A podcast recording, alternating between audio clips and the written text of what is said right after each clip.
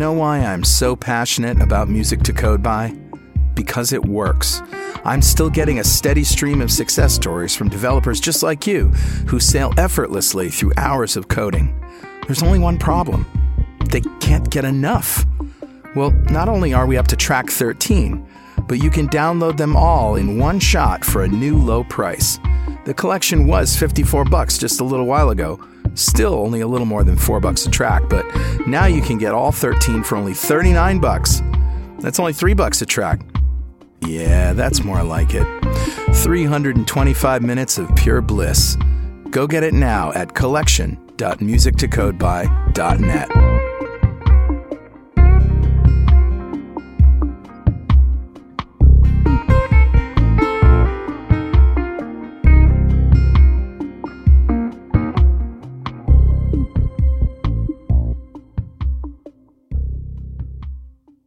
.NET Rocks, episode 1331, with guest Daniel Moore.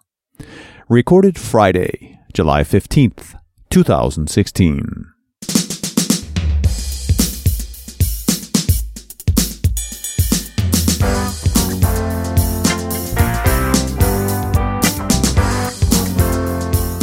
Welcome back to .NET Rocks. This is Carl Franklin. And this is Richard Campbell. We're here for another hour of geeking out and .NET geekery. What's up, Mr. Campbell? I haven't talked to you in a few days, not since Montreal. Yeah, yeah. We were in Montreal together, and I've been running hither and yon. Of course, time shifting involved. We're recording this sort of middle of July. It's coming Mm-hmm. out the first week of August, which means I'll be on my Arctic expedition, such as that is. Yeah. Uh, to be an adventure, but uh, I'm pretty sure by this point, I still won't be in my basement.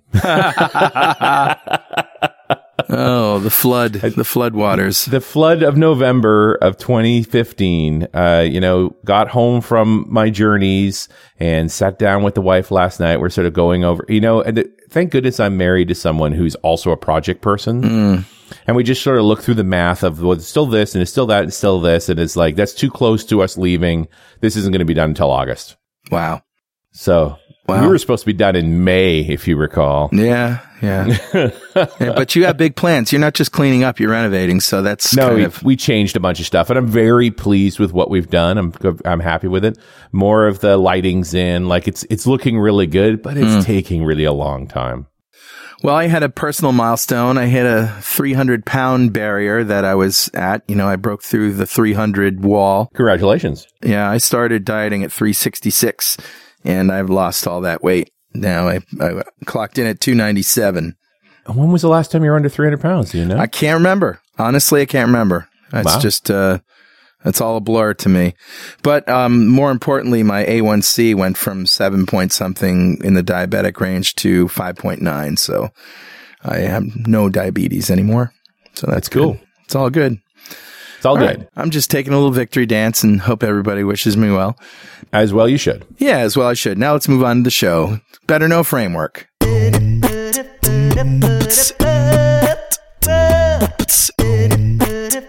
All right, buddy. What do you got? Oh, I found Lean Labs uh, Kanban board for GitLab issues. It's uh, at kanban.leanlabs.io or 1331.pwop.me. Nice. GitLab Kanban board, free, open source, self-hosted Kanban board for GitLab issues.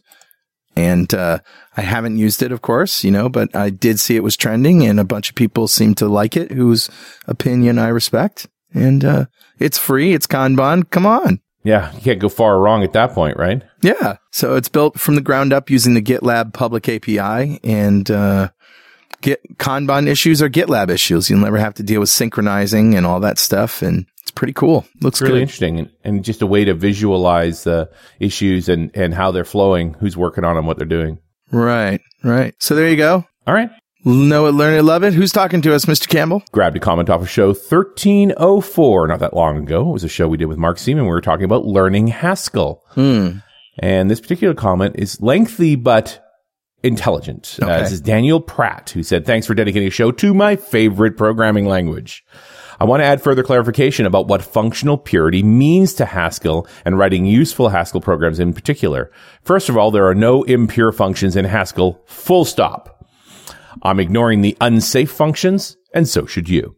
Hmm. So since Haskell functions can't have side effects, how does one use Haskell to write useful programs? Because kind of side effects are what programs actually do. One thing to know about Haskell is it is very good at modeling concepts. As an example, the folks who created Entity Framework first modeled that framework in Haskell. So we could solve this problem by creating a framework that would allow us to model useful programs. Then we just need something to turn that model into a live program. Hmm. That something is the Haskell compiler with some assistance from the Haskell runtime. Great. At the centerpiece of this framework is the IO action values. An IO action value is a value that represents some action that when run can have arbitrary side effects and produce a result of some type. IO action values are parameterized by the result type in the same way that lists in .NET are parameterized by their element type. Okay. An IO action value could represent printing a line of text to the console window or could represent an entire program or anything in between. From the perspective of pure functions, IO action values are simply values like any other. As an example, the put string line function has the string to IO. That means that put string line accepts the input of type string and returns the value of type IO.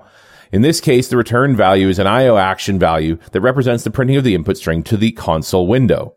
The parentheses part is actually a type read as a unit here that represents the result type produced when this particular IO action value is run. The parentheses type has only one possible value, also represented as the unit, and the equivalent is void to the mainstream programming languages. Now, I, I like this because it's a way of basically declaring very clearly, I am going to have some IO hmm. that while is not a value per se, you know, it's equivalent of void, is an action. So you can see right away that actions have been taken, hence the action values. Hmm.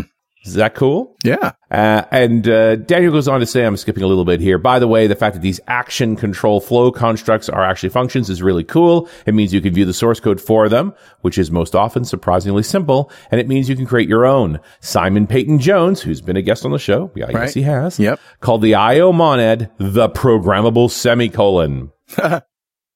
oh, I said the M word. I should stop. Yes, you said monad. Don't say it again.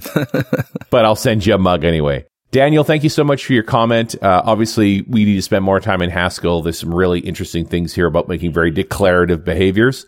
And a .NET Rocks mug is on its way to you. And if you'd like a .NET Rocks mug, write a comment on the website at .NETRocks.com or via any of our social media. We publish every show to Facebook and Google Plus. And if you comment there, we read it on the show. We'll send you a mug. And definitely follow us on Twitter. I'm at Carl Franklin. He's Rich Campbell. Send us a tweet. Hey, they're immutable. All right. Let's bring on Daniel X. Moore. He is the HyperDev team lead and a member of technical staff at Fog Creek Software. Probably heard of them. He's the creator of the popular reactive templating framework Hamlet.coffee and has worked in a variety of web programming roles at Sony, OKCupid, and others. Welcome to the show, Daniel. Hey, great to be here. Great to have you. You guys at Fog Creek have done some really good stuff. I'm thinking of Trello. It's a great tool. We've used that forever. FogBugz. Yeah, Trello, Stack Overflow, uh, Copilot, all kinds of great stuff. That's right. Yeah, little little website, Stack Overflow. You might have heard of it. Little website. Yeah, you might have heard. yeah, just Yeah, yeah. it was. It's a little side project. We're seeing if it's going to catch on. So you're here talking about HyperDev and um, just looking at the sort of the elevator pitch. It's a, a playground for programmers, but it, uh, things automatically get published to real sites. What what is that exactly? if you go to hyperdev.com in the first two seconds, you will have a Node.js Express app up and running with a URL. You can then use that as you would normally any other app.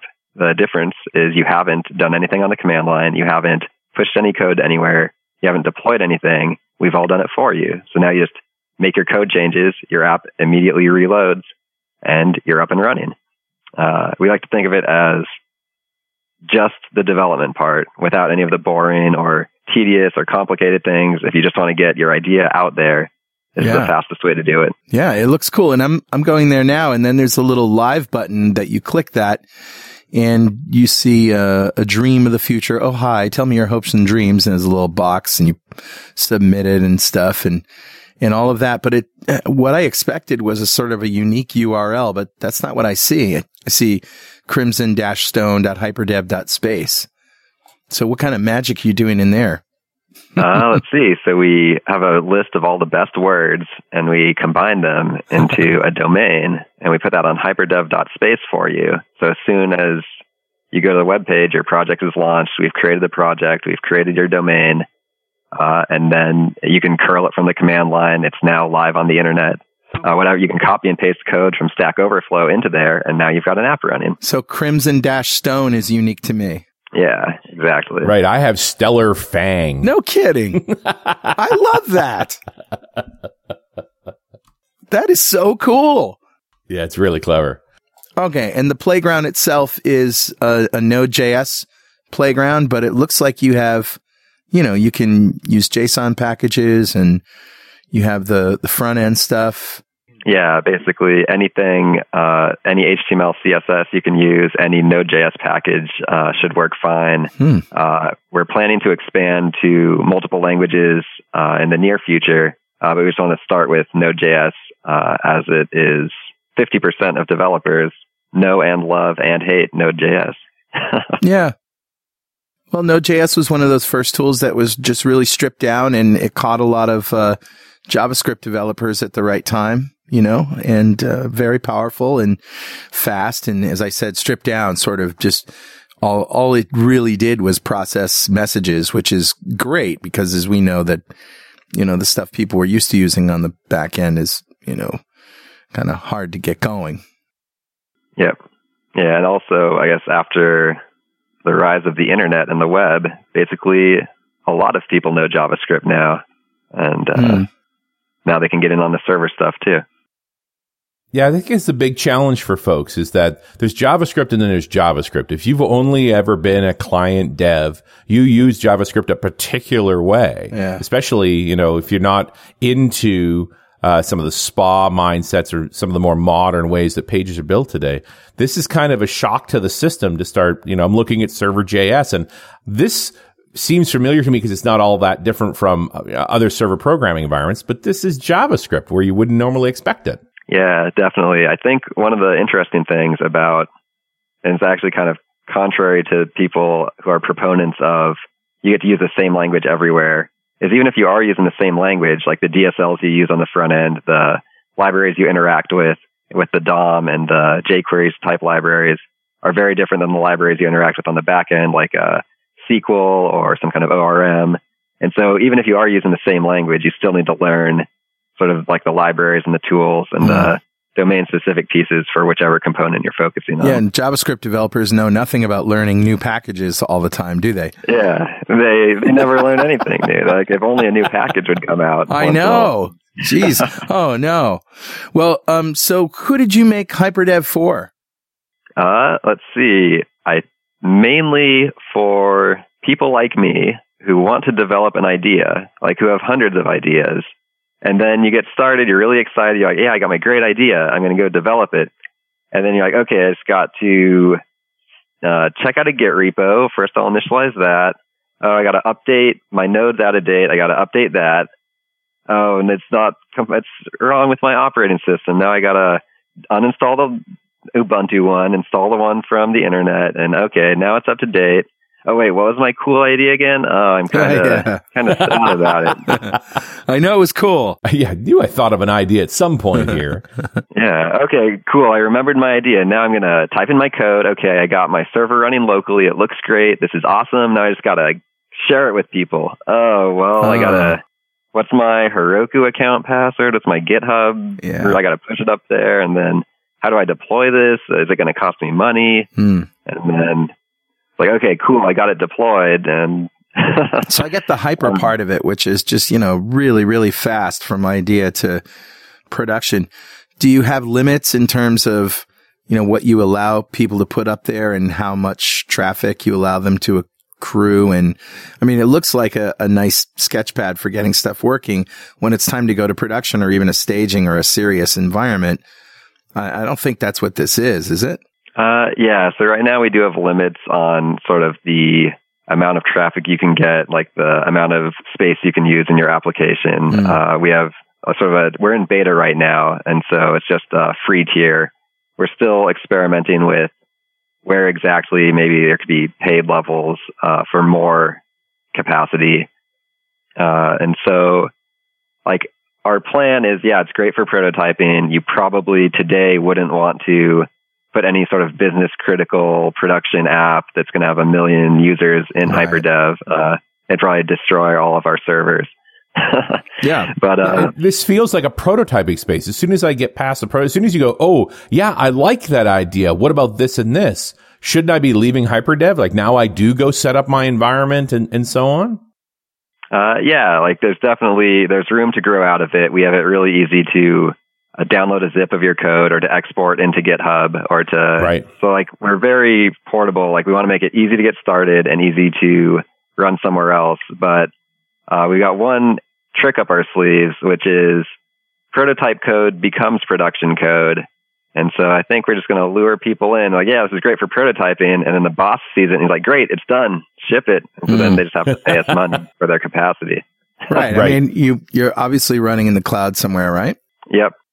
Yeah, we're using uh, AWS and uh, using Docker instances to spin up the containers very quickly. Right. So it doesn't, it seems obvious that you could just scale it up and, you know, get some sort of, uh, charging mechanism and API involved and, uh, and then you've got a, got it all the way down. Yeah, definitely. I think um, like it's definitely there are known solutions to that problem of Yeah. okay, if you have a service people like and they're using it a lot, you can charge them money and then that's a business. Yeah. It's a good problem. yep. So what do you have problems with people like hammer testing stuff? You know, oh, I heard Node's really fast. Let's spin up a whole bunch of test clients and burn it down. Uh, we haven't had too much recently, but uh, we've had a little bit. And like, so if your app is badly behaved, uh, we do have limits on the servers, and it is somewhat constrained. So like, you can only sort of degrade the performance of others a little bit. Mm. Uh, your apps do only live for a very short time. Oh, So when requests come in, we actually can spin up the app in two seconds or less usually. Uh, so they can actually be sleeping a vast majority of the time. Uh, Hmm. So it does help us uh, make use of those resources more efficiently. So are there any other trade-offs? I mean, other than, you know, this is your prototyping room and space. Uh, are there any, is there anything else that's maybe, I don't know, not what people might expect? Uh, yeah, so I guess as it stands today, it's really easy to get started. It's really easy to get your idea out there and publish and get feedback on it. Uh, some of the current limitations are uh, you don't have control over the deployment. You don't have control over the capacity or provisioning. Mm-hmm. Uh, so if you do need performance beyond what we can provide in our free tier, you'd have to go somewhere else. Uh, another trade-off is we don't have sort of built-in branching for things like experimental branches or feature branches. Uh, we do have really great collaboration though. If you want to, if multiple people hop in on the same project, they can both edit simultaneously, sort of like a Google Docs style Yeah. experience. Nice. Uh, and so it still auto deploys. Uh, it's actually really fun for hackathons, really fun for any sort of collaborative thing or a designer and a developer working together without stepping on each other's toes too much. wow. But yeah, we plan in the future to sort of address the branching trade offs. It's again one of those things where we know there are ways to solve it, and it's mainly dedicating the resources to solve it. But our primary goal was can we just get this core experience good enough for people to get the idea? And once they get that idea, we can then fill out all of these other things that are there are known solutions to. We just have to apply them correctly with a a bit of design to make sure they stay simple and stay focused in the hyperdev philosophy. Yeah, I can imagine. I mean, Node scales really well. So I got to think you'd be able to just harness more and more resources. It's just a question of whether or not you can make that make sense financially. Yeah, I think uh, sort of with the like Docker and containerization and things like that, as people are moving from VMs and even bare metal servers and hosting their own stuff, like it does allow for much greater utilization of the machines that you have. And we believe there should be savings in there. Uh, and it Right. seems to be the direction that everyone's heading. Uh, and so I think if we just get in there and like really learn how to optimize our systems, then we can pass those savings on to other people. Like your app sends out an email once a week to everyone in your company for like the lunch order. Right. And like that app only needs to run for those like 10 seconds of sending out that email.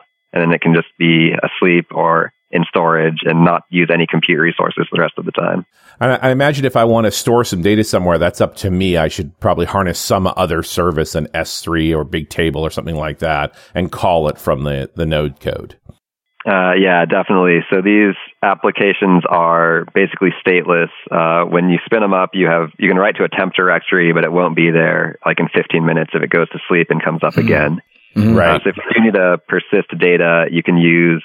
There's a lot of like database as a service type things. Some of them have a free Redis or free Postgres you can get, uh, yeah. and we actually make that really easy. We have this .env file where you can store secrets, and there's going to be like a database URL.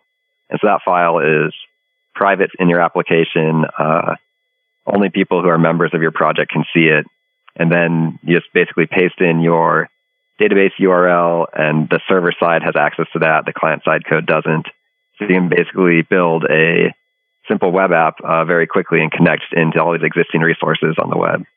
Right. Wow. And, that, and, that's the main thing is if I'm, you know, continuing to try to go at the speed of thought here, I don't want to have to stop and set up a service and, and to be able to yeah. go to the next step on these things. Yeah, definitely. And I think that's also uh, something we plan to make easier in the future. Right now, we just sort of took the simplest approach is use some other existing service or use whatever is out there. Because uh, our goal is interoperability. Like we don't want to have, oh, if you're in HyperDev, you have to do everything the HyperDev way and you have right. to learn all of our HyperDev philosophy and all of our special HyperDev tools that yeah. only work on the HyperDev platform. You should be able to just find whatever's on Stack Overflow, paste it in, and then your app's running. Tweak it a little bit, and even respond to someone's question. Say, okay, here's how you fix it. Wow. Right. It looks so cool. Now, um, what have people been using it for? Have you seen any really cool things? Uh, do you get to, first of all, take a look at what people are doing and do you every once in a while just say, oh, that looks interesting. Let's go check that out? Uh, yeah, definitely. There's like a lot of like by default, your projects are public on HyperDev. Sure. You do get that URL you can share with people. Uh, and we've seen all kinds of things. We've seen, I think in New Zealand, uh, they had, they're teaching 10 year olds to program using HyperDev. And so they were learning JavaScript. Uh, and that was really cool to see. Uh, I knew that lowering the barrier for developers like it seems like a really important thing to do. And then to actually see like if you lower the barrier enough, then people who might not traditionally be developers, like kids or students or any like people who need to use computers to solve a problem, but might not think of themselves as developers. If they can just go to a web page and have an app running, yeah. then they can be developers. They can edit code. They can solve their problem. And that was really interesting to see.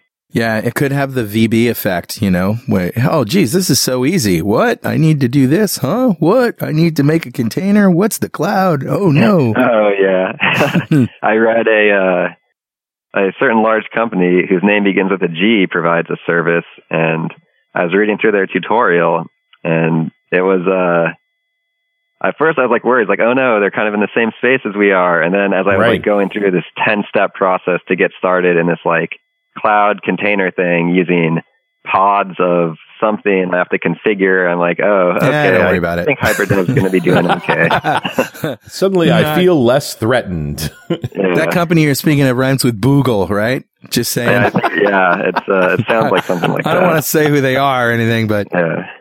don't want to name names. Yeah. I mean, you guys are down to a click away from code, which is about as short as you could get. Yep. Yeah. Our goal is uh, to really see like how short, like what is the quickest we can do and really achieve that. Uh, we found even on the auto reloading, if it takes more than a second and a half from when you change your code to when you see the change, yeah. it like feels terrible. And you're like, I'm just going to go back to my local dev environment.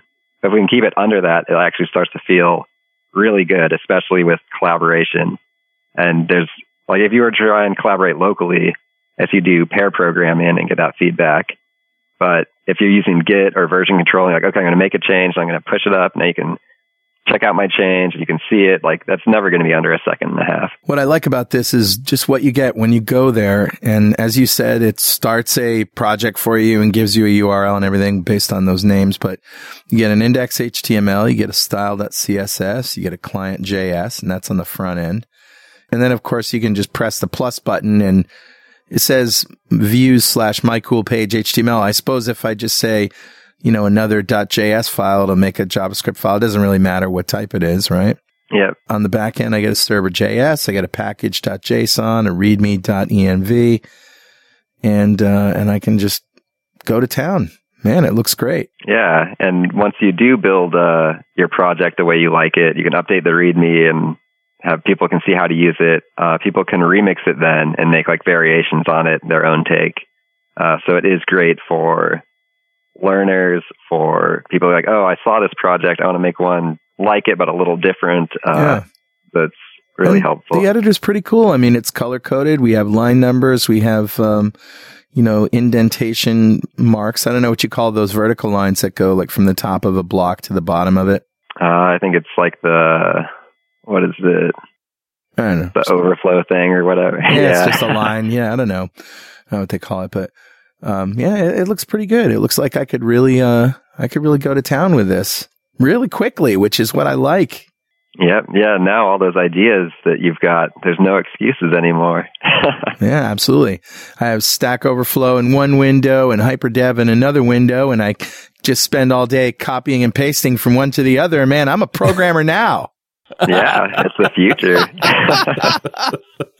I'm laughing, but there's so much truth in that, isn't there? Yep. Yeah. Yep. Let me see what Jon Skeet has to say about that. Oh, look at that. I'll just steal that right there. Nice. Yeah. Yeah. And like, it's funny because a lot of people are opposed to that idea of like empowering someone who doesn't know how to do it right or how to do it properly or how to follow the command line rituals that we all suffered through to learn the right way to program. Yes. Yeah. It was hard for me. It should be hard for you. Yeah. Yeah. Like so like the most hardcore programmers are sometimes the most opposed to this kind of idea because like well I spent 10 years learning how to Right. learn Git and develop this thing and to learn AWS deployments and all of these things and now you're saying that anyone can just walk in and deploy stuff that doesn't sound fair. yeah. Yep. I spent years and years learning how to do long division. I just use a calculator. Same thing. Yeah, absolutely the same problem. But there's so much. I mean, it's just nice to just have an editing window open and off you go. Teaching teaching basic HTML would be a breeze here. And that's it. I, I, I totally am down with the fact that somebody else wrote something that I can make work and learn from, you know, I, I still subscribe to the idea that I should learn everything that I copy and paste or, you know, every, everything that I'm, what am I trying to say? Every high level piece of code that I don't necessarily understand that people like to plug in. I like to understand what it's doing. And cause sooner or later you might have to. So I like to know up front. But Yeah. Richard, you know what time it is now? Uh, it must be that happy time again. Yep. Time to steal some more code from Jon Skeet. it's always that time. It's always time to steal code from Jon Skeet. That's actually time to give away a DXperience subscription from Developer Express to one lucky member of the .NET Rocks fan club. But first, become a UI superhero with DevExpress UI controls and libraries and deliver elegant .NET solutions that address customer needs today and leverage your existing knowledge to build next generation touch enabled solutions for tomorrow. Whether it's an office inspired application or a data centric analytics dashboard, DevExpress Universal ships with everything you'll need to build your best without limits or compromise. Learn more and download your free 30-day trial at devexpress.com slash superhero. All right, buddy. Who's our winner? Today's winner, Richard, is Ryan Hirsch. Congratulations, Ryan. Golf clap for Ryan. I'll clap for you, sir. Oh, only one of my clappers is working. Oh, you got a half clap. I got a half a clapper. What's Anyway, the sound of half a clapper?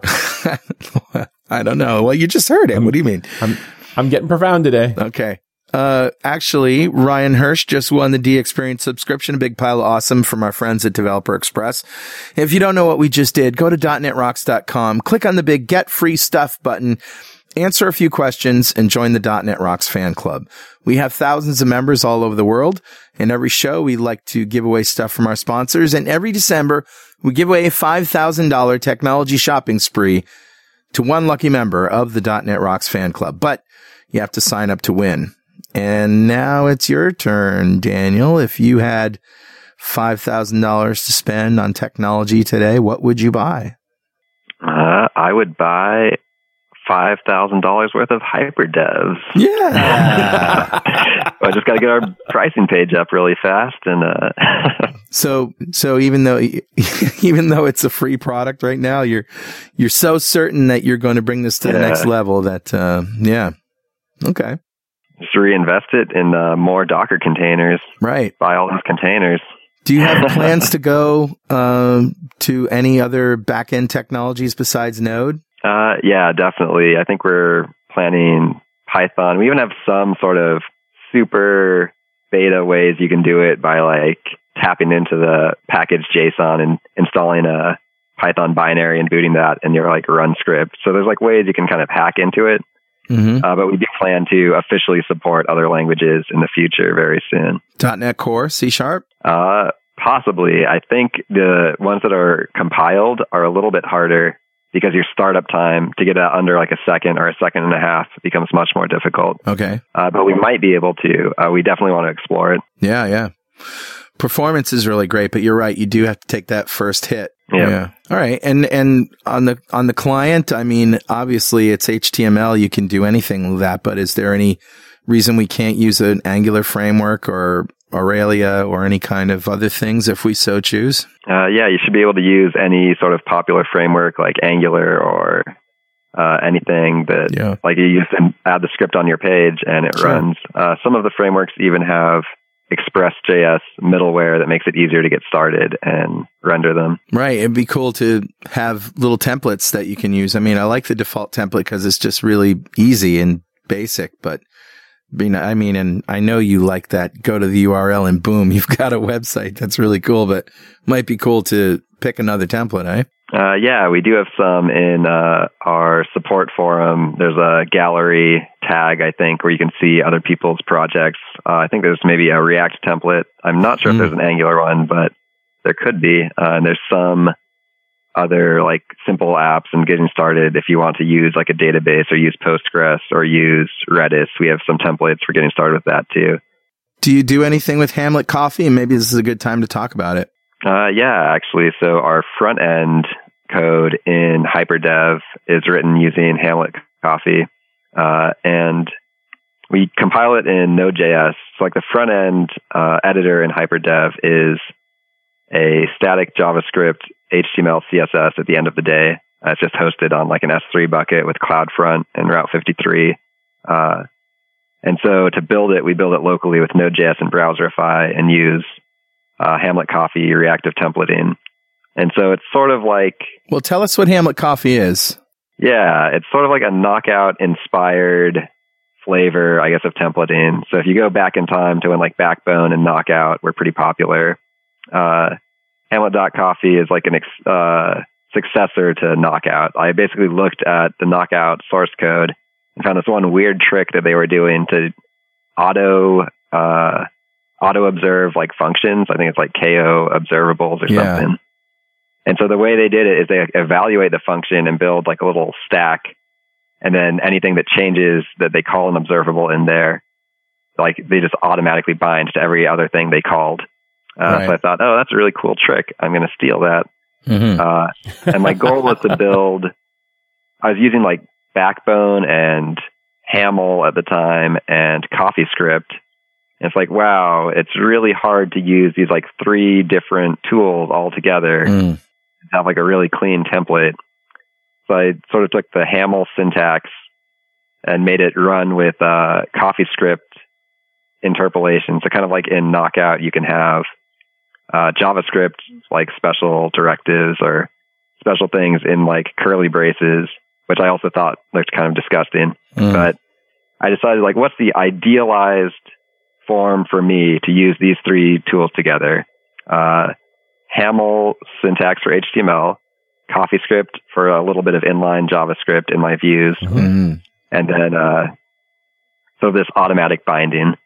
And so it turned out using like any three tools off the shelf together, uh, especially with CoffeeScript, like it's a big hassle because in the templating, if it doesn't know you're using CoffeeScript, then it's JavaScript inside the templates, and that's like a hassle. Yeah. And so basically to make Hamlet.coffee, I read a book about a parser, I don't know, like the first chapter on parsing. And then I built like a little parser using Jison Lex because I guess that's the tool you're supposed to use. Uh, and it's like 35 lines, I guess, just for the parsing. And then it's turned out to be pretty simple, but I don't know. It's mm. writing code's hard. Yeah. uh, but like the cool thing is I started with like a design of how it should look. Uh, the syntax is, uh, right now it's more Jade inspired. I dropped some of the Haml stuff, uh, cause that's a little less popular and still a little more verbose. And it's like a really clean, really simple syntax. It's got indentation like CoffeeScript. So it's definitely not for everyone. It's like a certain acquired aesthetic. Yeah. Uh, if it matches with you, it's great. And if it doesn't, don't use it. You'll hate it. Uh, but if you like it, you'll probably really like it. Uh, yeah, it looks really cool. So, um, yeah, you don't take any kind of, um, dependencies on jQuery or anything like that. I mean, are there any dependencies besides the basic JS files that load up in the template? Uh, so for Hamlet.coffee, yeah, there's no external dependencies. It's, uh, I think the runtime is around four or five K minified and gzipped. Hmm. Uh, so you wow. can compile your templates on the command line, add in the runtime, uh, and then render them in the client. Uh, and the handy thing is if you just render like a plain JavaScript object, it inserts into all your values in the template. If you render a plain JavaScript object with observable properties, and the observable is pretty comparable to the knockout observable. Yeah. It will automatically bind those up. So if you change it in your model, it'll change in the template. And if you return, uh, if you bind HTML elements, it'll automatically just insert those in your template as well. Uh, instead of using like interpolation, uh, one of my big complaints against mustache and handlebars is you're not like you're writing HTML fragments a lot of the time. And so it's like really hard to do optimizations from like a framework level because someone can put like half a tag here and half a tag there. And like they want that to work. Uh, in Hamlet Coffee, you have like, it's the, the DSL is like, we close the tag for you. You can set up the properties. The properties automatically bind if they're observable. Uh, the classes automatically add and remove if they're observable. Mm-hmm. And because you can't just put arbitrary HTML in there, it makes it very easy for us to say, okay, this is the DOM node, these are the properties, and this is the binding, uh, as opposed to, well, it's kind of an impossible problem if you can just put half of a div wherever you want. Like, there's no way we can automatically bind it for you. Remember when we were trying to make HTML? This was one of the reasons. Mm-hmm. what? Enforce consistency in tags? Are you crazy? Yeah, although it's good though that HTML lets you do whatever you want because yeah. it's like you should be able to paste in really broken stuff and it like kind of works and then you can fix it or not you know it's yeah limp your way towards functionality mm. yeah like it's sort of like uh we were talking about haskell earlier and like there's definitely you want the full continuum of very strict very powerful very rigorous all the way down to just total chaos html javascript yeah it's just the right tool for the right job. Like mm. it's not one size fits all. Sure. JavaScript, welcome to the chaos. so what other plans do you guys have? Do you plan to make the uh, the IDE for lack of a better word more robust? Uh, yeah, definitely. We've added, we're using Ace right now for the editor. Uh, and we actually have, uh, what's that tool called? Uh, Emmet. Yeah, Emmet JS and Emmet HTML. Uh, mm-hmm built in. There's like a plugin for it. And so you can just type in like a little piece of HTML or a little CSS rules and hit tab and it'll automatically generate a bunch oh, of nice. like HTML for you. Uh, and we do like long term, we want the editor to be as good as desktop editors, but it's not our priority short term because sure. A, it's an infinite amount of work. Yep. And B, like we know that we can make editors better in time. But the big question is, will people use a tool where they just go to a web page and have a project? Like, how can we convey that idea? Do people even want this? And mm. we're focusing on that first. And so, have you been able to answer that question? I mean, I guess this came out at the end of May, so it's only been a month or so. What's uh, the adoption been like? Uh, it's been very positive, actually. So I think we've definitely, like, now we're we know people like it. We know people want this And now we're kind of refining it further. It's like, okay, who's the specific market? Will they pay money for this? Like, and Right. where can we make it a real business? And now we're kind of trying to refine that further. For me as a trainer teaching HTML and JavaScript, like to have a set of templates to sort of drop my students into the same place each time and, and have them walk through with no installs, like that's really compelling from a training perspective.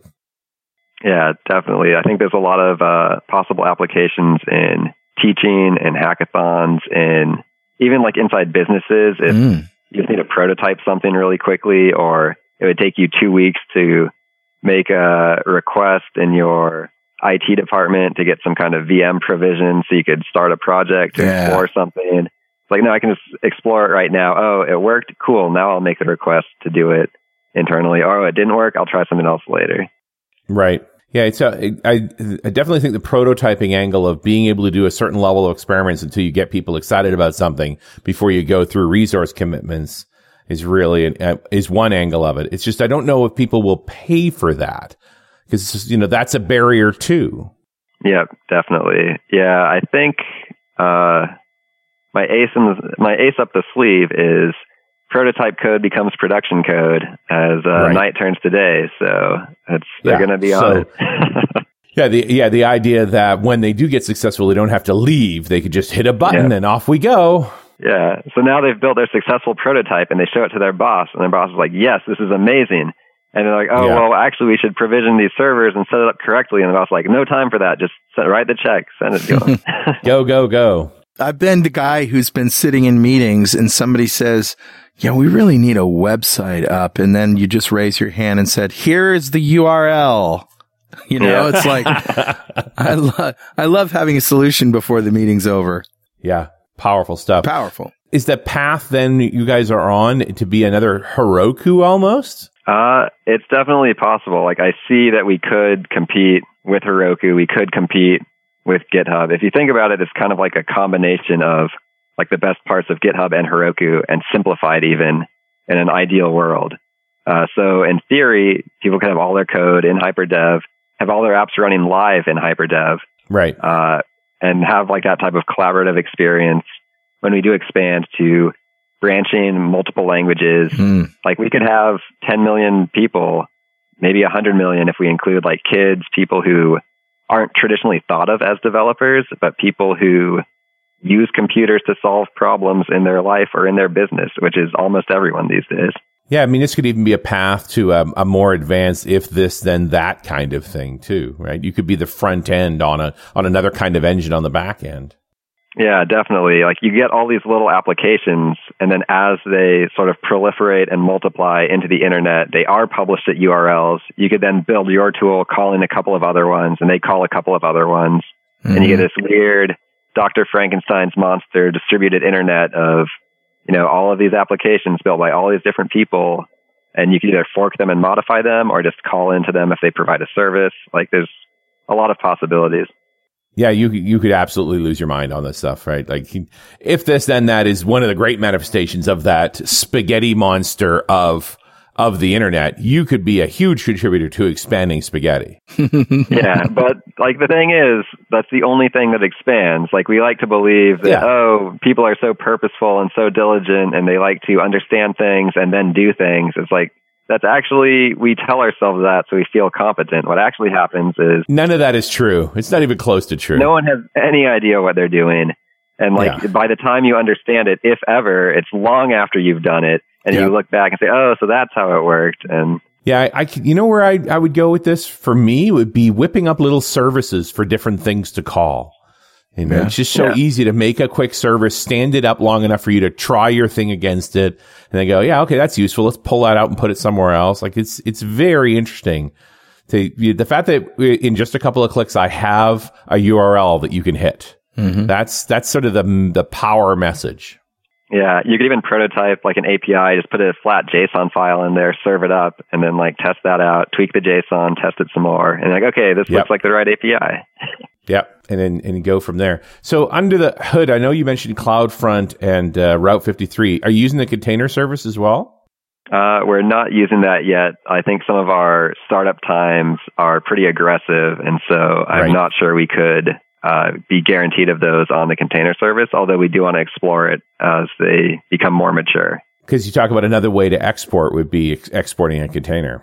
Yeah, definitely. Like there is a lot of like we're not set in stone on a lot of these things. Like we're still exploring sure. the space, and even the space is still maturing with like Docker containers and competing things. Like from the user perspective, they shouldn't need to know any of that. And then later, if they do need to know, we should be able to export it in a way that's like sane. Like, okay, cool, this is a normal thing I can just use somewhere. Yeah, you just take it somewhere else and, and do what you want with it. But, yep. Or leave it where it is. Yeah, if it's working, it. don't touch it. yeah, uh, totally. That totally makes sense. But it is an interesting conflict of what do you keep in and what do you pull out. Yeah, I think our plan is uh, so just like make hyperdev so easy that people will naturally go there first. And like some people will definitely outgrow it. Like say Google and Facebook, you're like the top one mm-hmm. sites on the internet. You're going to have a custom infrastructure. You're going to need a team of experts who understand software development, who understand Git, who understand deployments, who understand sysops and all this stuff. And like your thing's going to be very custom to your application. But at that point, you're already like a giant success, you know? But all these things that like when Facebook started, when MySpace started, it was like some guys writing a web page in their garage and eventually they outgrow the stuff. But if we can just have more people start more projects more easily, it's going to be a great value for everyone. Yeah, just reduce that friction of exploring ideas. Absolutely. Well, I think you've succeeded in making it simple. Well, that's actually the hardest part. sure is, yeah. yeah, simplicity is way harder than you think. Is there anything that you want to say directly to our listeners about this that we haven't covered already? Uh, yeah, go to hyperdev.com, check it out. Uh, make your dreams come true. Don't let your dreams be dreams. I love it. Well, uh, I guess uh, I guess that's a show. Thanks very much. This is great stuff, and I can't wait to get to to get to the playground. Yeah, cool. Thanks, Daniel. Thanks, Daniel. We'll see you next time on .NET Rocks.